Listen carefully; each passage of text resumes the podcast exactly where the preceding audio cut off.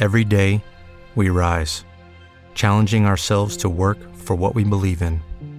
At U.S. Border Patrol, protecting our borders is more than a job, it's a calling. Agents answer the call, working together to keep our country and communities safe. If you're ready for a new mission, join U.S. Border Patrol and go beyond. Learn more at cbp.gov/careers.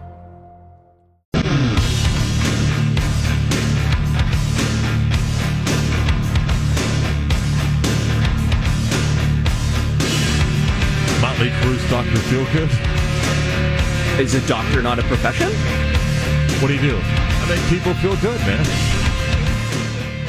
Uh, double shot. I mean, anytime you get the crew on, come on, you know. Yeah. With that, huh? Um, double shot Tuesday songs with a job or profession and the title five zero eight five seven on the uh, text line. Like I know we do it every week where it's like, oh yeah, here's the Motley Crue, the Van Halen, the ACDC.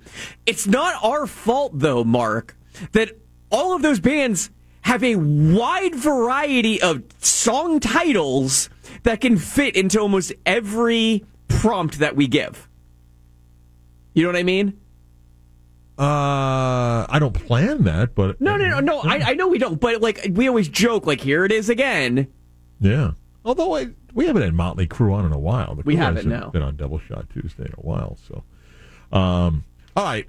Uh, In uh, Destin, Florida, at the Sandestin Resort, Scott, there's a lot of um, a lot of power meetings going on. You know, uh, if you go to a, a big gathering, a convention or large meeting, there's an agenda.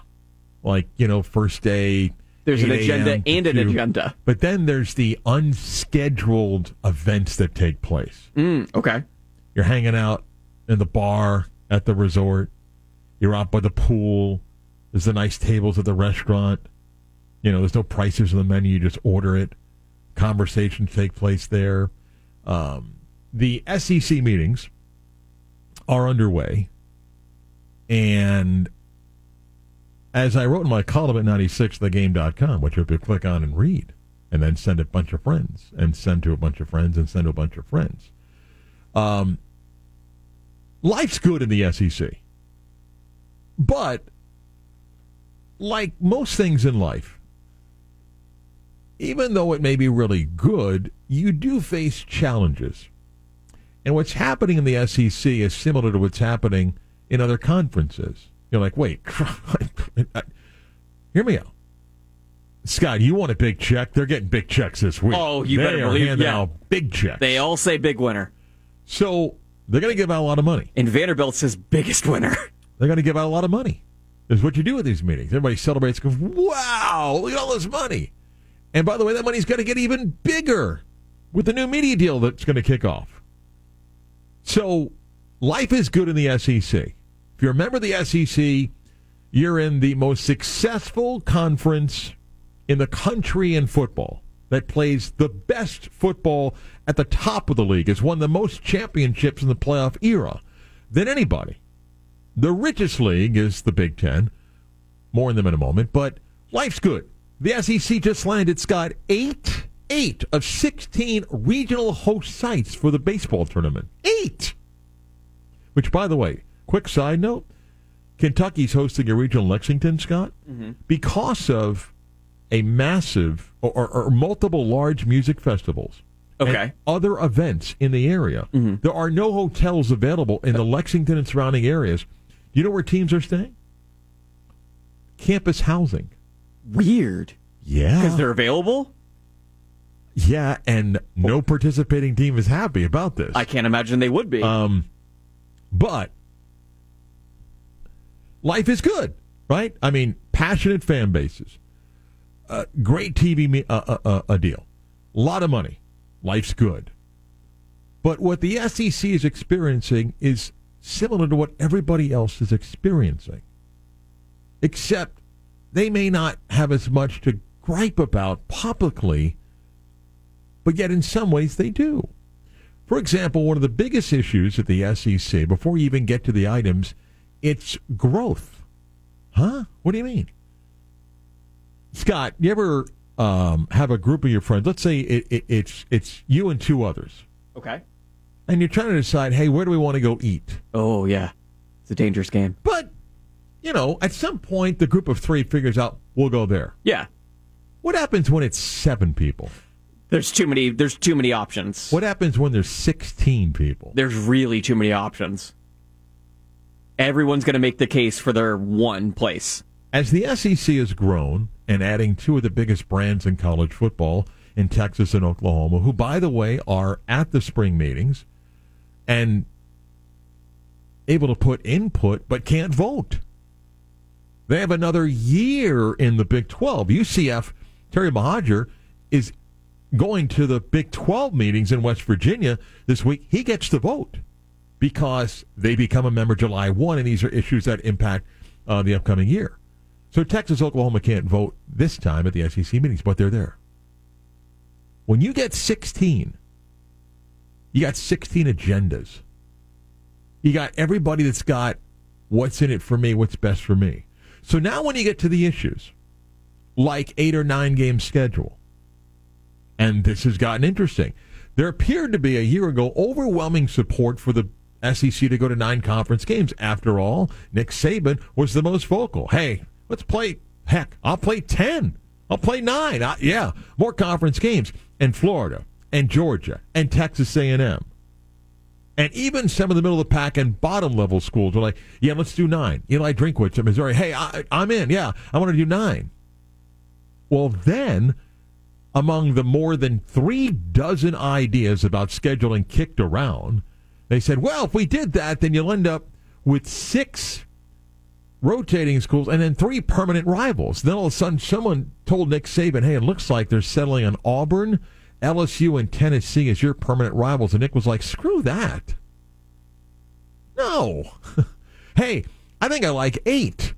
Wait, what? I Yeah, I think I'm good with eight. Wait a minute.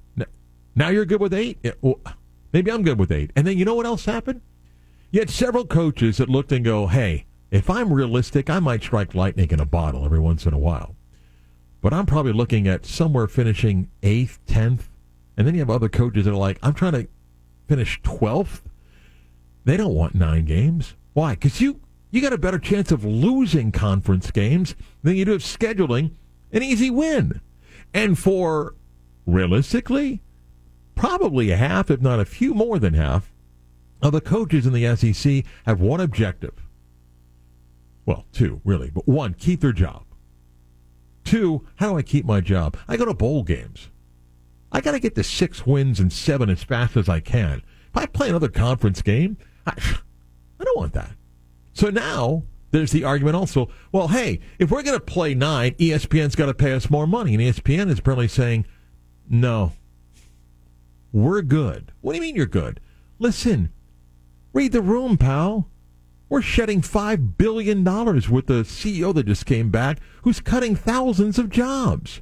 We're not giving you more money. We're already giving you $800 million a year. Wait, so you're not going to give us more money? No. Well, then I don't want to play nine games. And by the way, if you don't play nine games, you will have scenarios where geographical rivals that need to play won't be playing every single year. That's not the only problem the SEC has.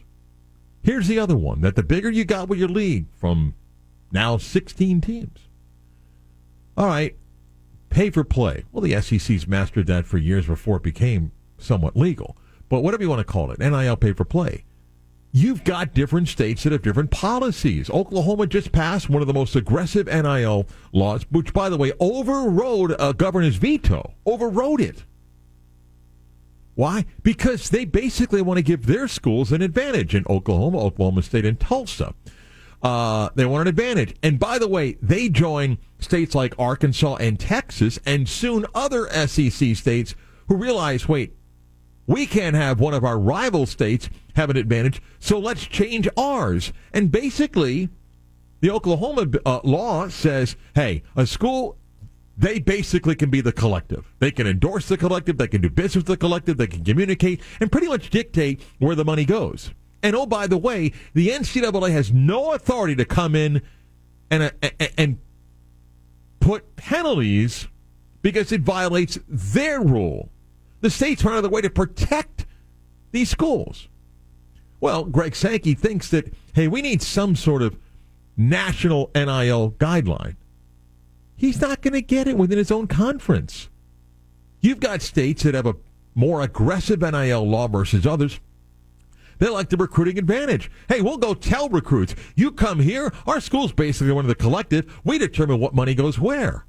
So now he's got that fighting going on. Then there's the issue that'll clearly be brought up. It's, hey, what do we do if the ACC does kind of blow up? What do we do?